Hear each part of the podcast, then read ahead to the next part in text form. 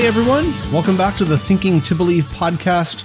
My name is Jason Dulle, your host, and we are continuing in on our series on abortion. Today we're doing part 10 in the series.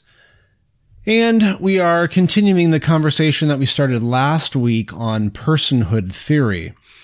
As you'll recall, we are focusing now our attention on premise one of the pro life argument that it is wrong to take the life of an innocent human being. And there are those who object to that premise on the grounds that uh, there's a difference between being human and being a person.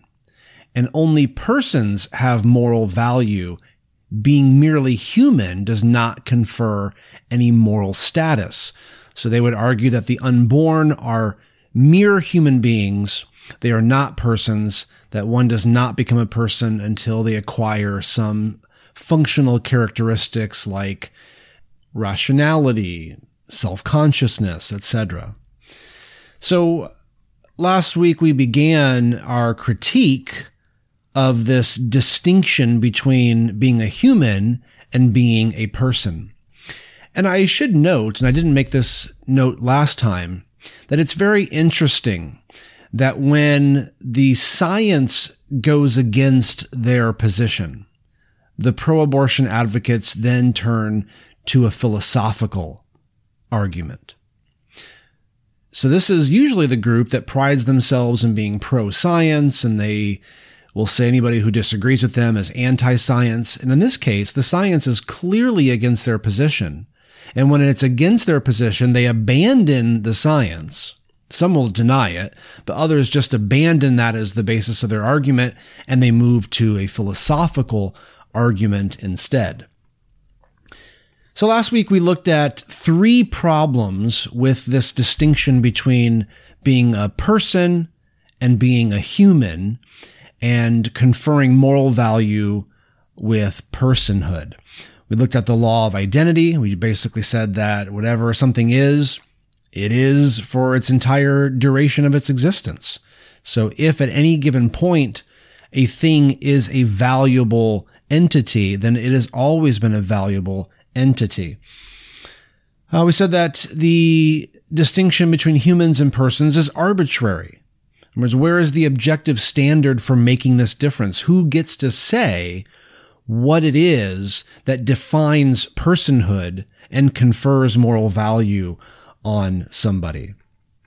And as we saw with the different lists that philosophers have come up with, those lists differ from each other. Why? Because this is a very subjective enterprise. And thirdly, we said that personhood theory values the wrong thing. It values the expression of certain functions, the immediate expression, rather than the, the thing that has the capacity for those functions. Rather than valuing consciousness, we should value human beings because human beings have the innate capacity for consciousness. Now, in this episode, I would like to make some further critiques against personhood theory. And again, this is the, the approach that many, especially of the intelligent uh, pro choice advocates today, uh, this is the tack that they take in arguing for abortion. They want to make this distinction between persons and humans and say that value only belongs to persons. So we have to be equipped to deal with this sort of an objection to the pro life argument. So the further critiques of personhood theory that I want to discuss today is that it involves circular reasoning, uh, that it is inconsistent it leads to inconsistencies. And uh, finally, it cannot make sense of equal rights or equal value among human beings. So let's begin with the circular reasoning.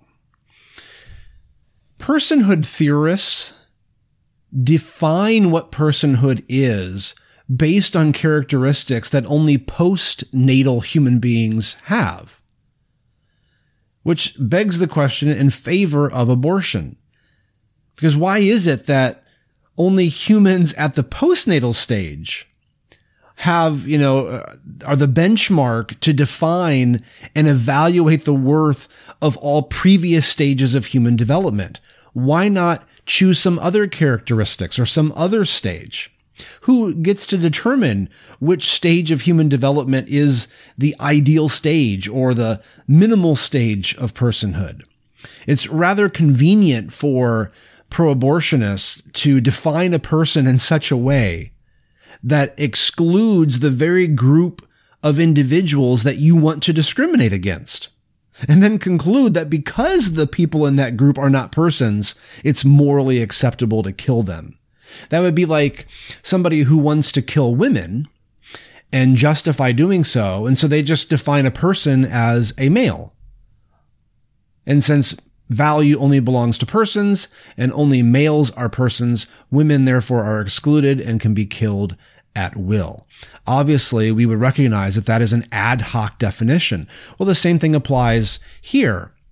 The definition seems to be rather ad hoc. In other words, you're starting off with the desire to abort unborn children, and then you look for things that would make the unborn different than the born that would allow you to kill the unborn. And so you find these characteristics like self-consciousness and rationality.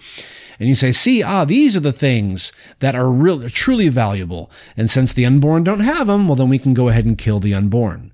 But why is that the criterion? It seems to be that you are begging the question in favor of abortion. In fact, some people have even admitted that this is exactly what they're doing. Uh, Peter Singer was doing an interview with Robert Brennan, who was a correspondent for the National Catholic Register. And Brennan asked Singer, he said, You separate the species part of human beings from the personhood of humans through standards such as being able to plan for the future, having an understanding of one's environment, and having a pronounced sense of self awareness. That is why you have the position that newborn infants do not possess a complete personhood. And here's what Singer responded with. He says, Yes, I'm looking for what it is that might make a morally significant distinction between beings who have the fullest right to life. So he's looking for something that will uh, allow him to justify killing not only the unborn, but in his case, even the newborns. All right. The fifth problem with personhood theory is that it is inconsistent. Because if the ability to exercise particular psychological functions, if that's the, the sine qua non of valuable uh, individuals and moral value, then there are several counterintuitive examples that come to mind. So, for example, um, I'll, I'll have three of them I explore infanticide, people who are asleep, and people who are in a coma. So let's consider infanticide first. When a baby is born, that infant does not exhibit all of the characteristics that define personhood according to these moral philosophers. They don't have an awareness of themselves as a self. They don't have plans for the future. They cannot have a desire not to die. They don't exercise rationality at that point in their life. So by the functionalist criterion, they're not persons and they don't have value. So why can't they be killed? Now, most would say, well, surely they shouldn't be killed. And I agree. New- newborns definitely should not be killed. We recognize that they have value. So if your philosophy of value leads you to the conclusion that infanticide would be moral, then that shows you that your moral philosophy is mistaken. Something is wrong with your moral philosophy. But interestingly and horrifically, many who are committed to abortion and committed to personhood theory are making the exact opposite conclusion. They're saying, well, then maybe infanticide is also moral. There's been articles written on this in um, very prestigious journals. You had, for example, the Journal of Medical Ethics Uh, there was an authors Alberto, um, I'm going to butcher the names here, Giubilini and Francesca Minerva. They wrote an article called After Birth Abortion. Why should the baby live? Notice they're, they're connecting this and they're not saying infanticide. It's after birth abortion. And there's a reason why they word it that way, because if abortion is viewed as morally acceptable, we'll just call infanticide after birth abortion. And that will, you know, through a, a, a play on words, through a, uh, a word game, you get people to think that maybe this isn't so bad after all. But they argued for infanticide. Um, Peter Singer has famously argued for infanticide. Michael Tooley, John Harris, many uh, of the intelligentsia who are supposed moral philosophers are arguing that infanticide eh, could be morally acceptable. So, but I think for all those who recognize that it's morally abominable to kill an infant, then they should recognize that personhood theory must be flawed. Another counterintuitive example of personhood theory is correct is those who are asleep. Those who are asleep are not exhibiting those value defining functions that are so important to personhood theory. So why don't we deem them as non persons? That would be you. I shouldn't say them. It's you and me. Every single one of us sleeps every night. And during that time, we do not have self consciousness. We're not exercising rationality. So why can't all of us be killed in our sleep? Why don't we lose our right to life and our moral value while we're sleeping? Now, Jan Narveson actually addressed this issue in his book Moral Matters. He said, Of course, we are not conscious when we are asleep or stunned, and we suppose that we continue to have rights when in those conditions. The sleeping body you see before you is mine. Before going to sleep, I had extensive plans about what to do when I awake, and I'm not about to allow others to make incursions on my body while asleep. The owners of sleeping bodies are the active, non-sleeping persons that precede and follow the sleeper, and in whose service the sleeping body sleeps. It is those owners who have rights, among them the right not to be killed or damaged while asleep. Now, this is quite an interesting response to this objection. I mean, he talks about that there's an individual, the conscious person who is there before and after sleep.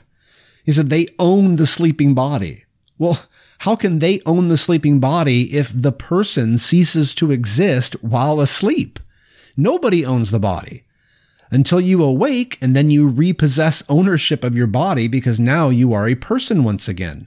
But think about it. I mean, are we, does anybody really believe that you're a person until you go to sleep and all of a sudden you're not a person?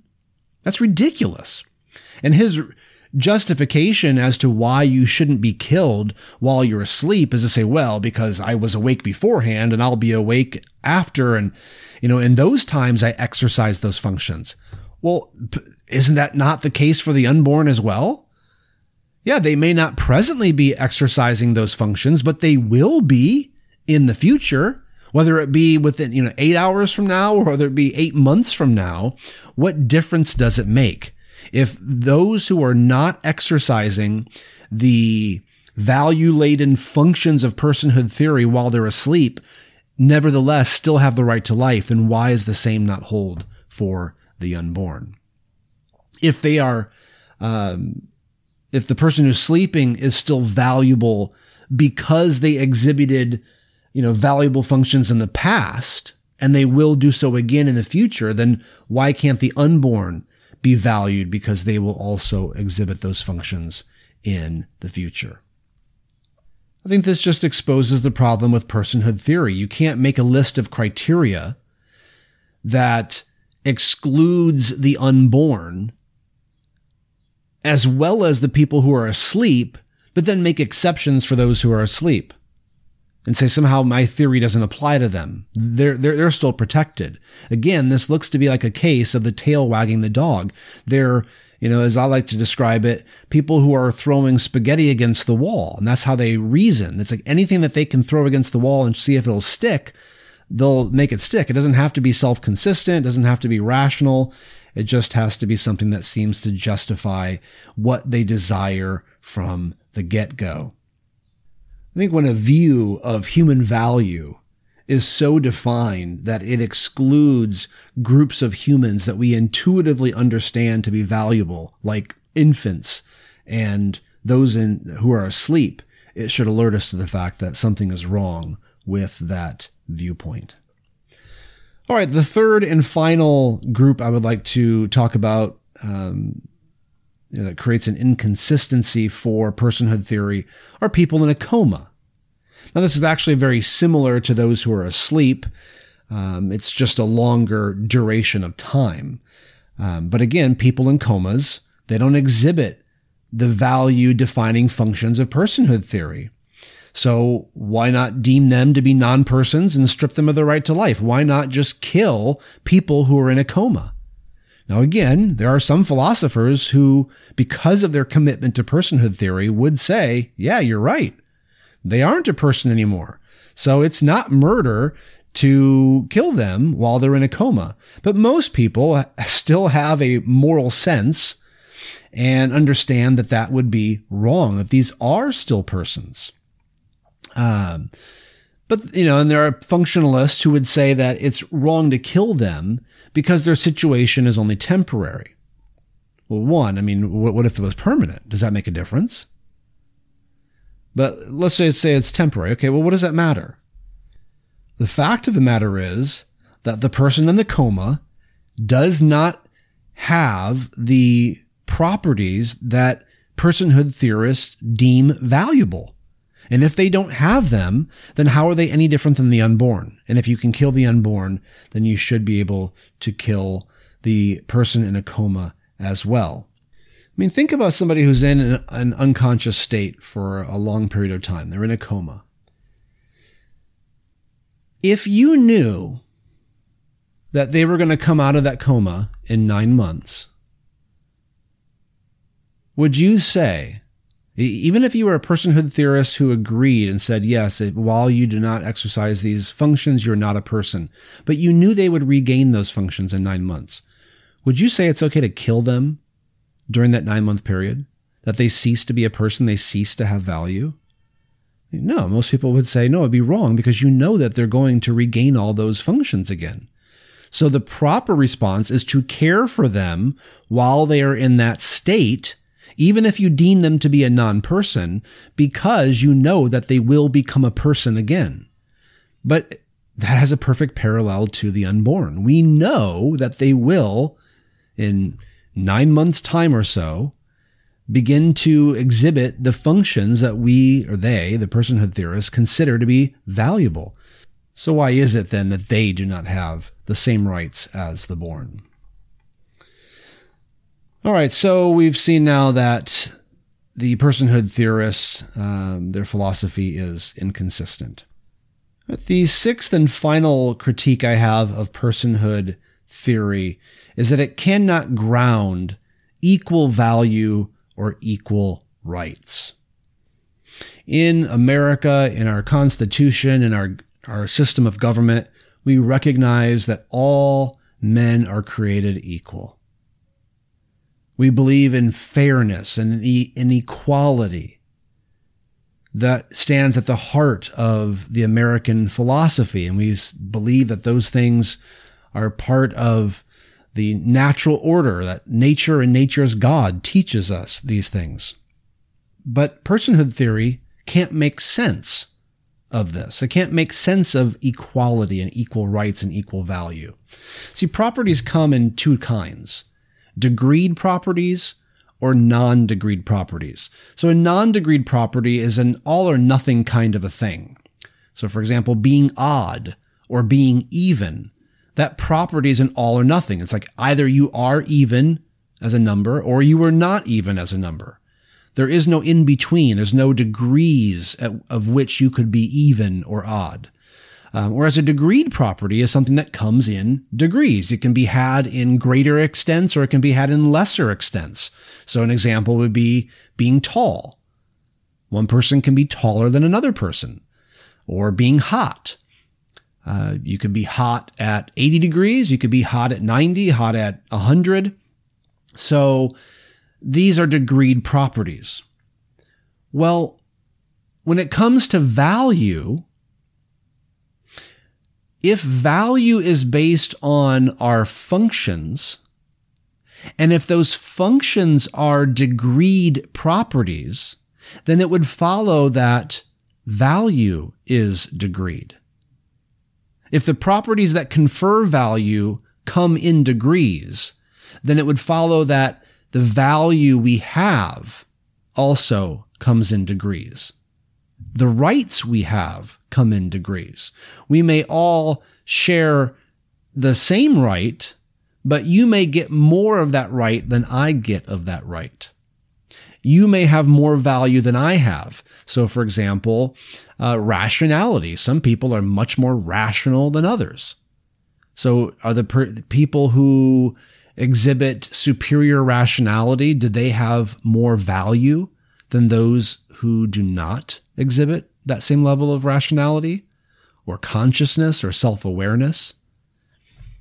If our moral value rests on these functional properties, then that means our moral value is going to be like a yo yo. It can go up, it can go down.